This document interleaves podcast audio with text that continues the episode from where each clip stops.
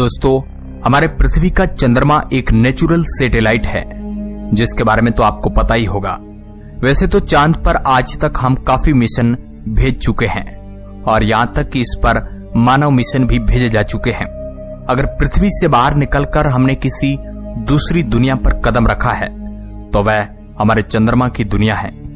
लेकिन दोस्तों, चाँद आज भी अपने अंदर कई राज दफन किए बैठा है।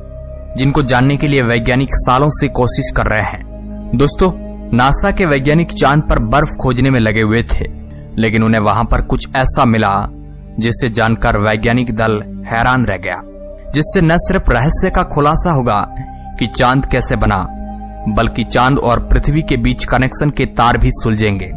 तो दोस्तों, आखिर वैज्ञानिकों ने चाँद पर ऐसा क्या खोज डाला जिसे जानकर वैज्ञानिकों के होश उड़ गए? तो चलिए दोस्तों, आपको विस्तार से इसके बारे में बताते हैं। माना जाता है, और इंसानों को शायद सबसे ज़्यादा जानकारी इसी के बारे में होगी। इसके बावजूद, वैज्ञानिकों के सामने चाँद की सतह से जुड़ी एक ऐसी सच्चाई सामने आई, जिसकी उन्होंने कल्पना तक नहीं की थी।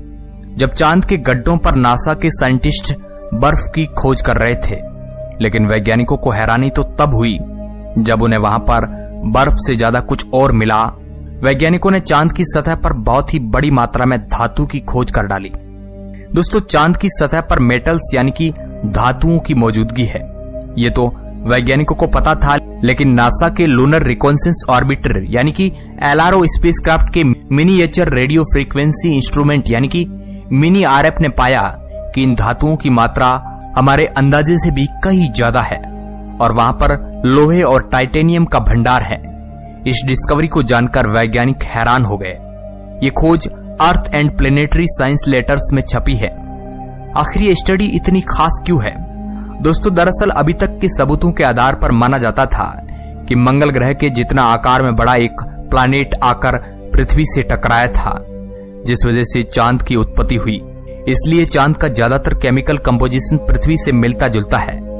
इसकी गहराई में जाकर देखा जाए तो हम पाएँगे कि चाँद का अंदरूनी हिस्सा एक समान नहीं है।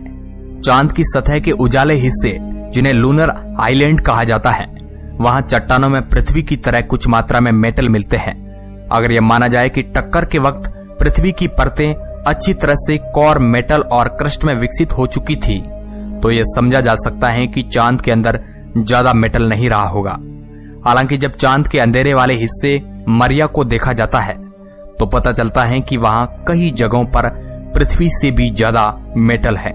इस डिफरेंट के कारण से वैज्ञानिक हमेशा से ही उलझन में रहे हैं। चाँद पर विशाल गड्ढे छोड़ने वाले उल्कापिंड उसकी गहराई में जाते हैं।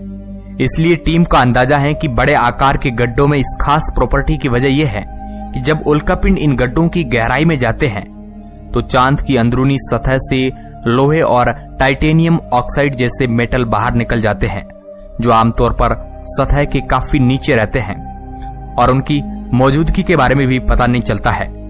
जितनी ज़्यादा इन मेटल्स की मात्रा होती है डायलैक्ट्रिक प्रॉपर्टी भी उतनी ही ज़्यादा होती है।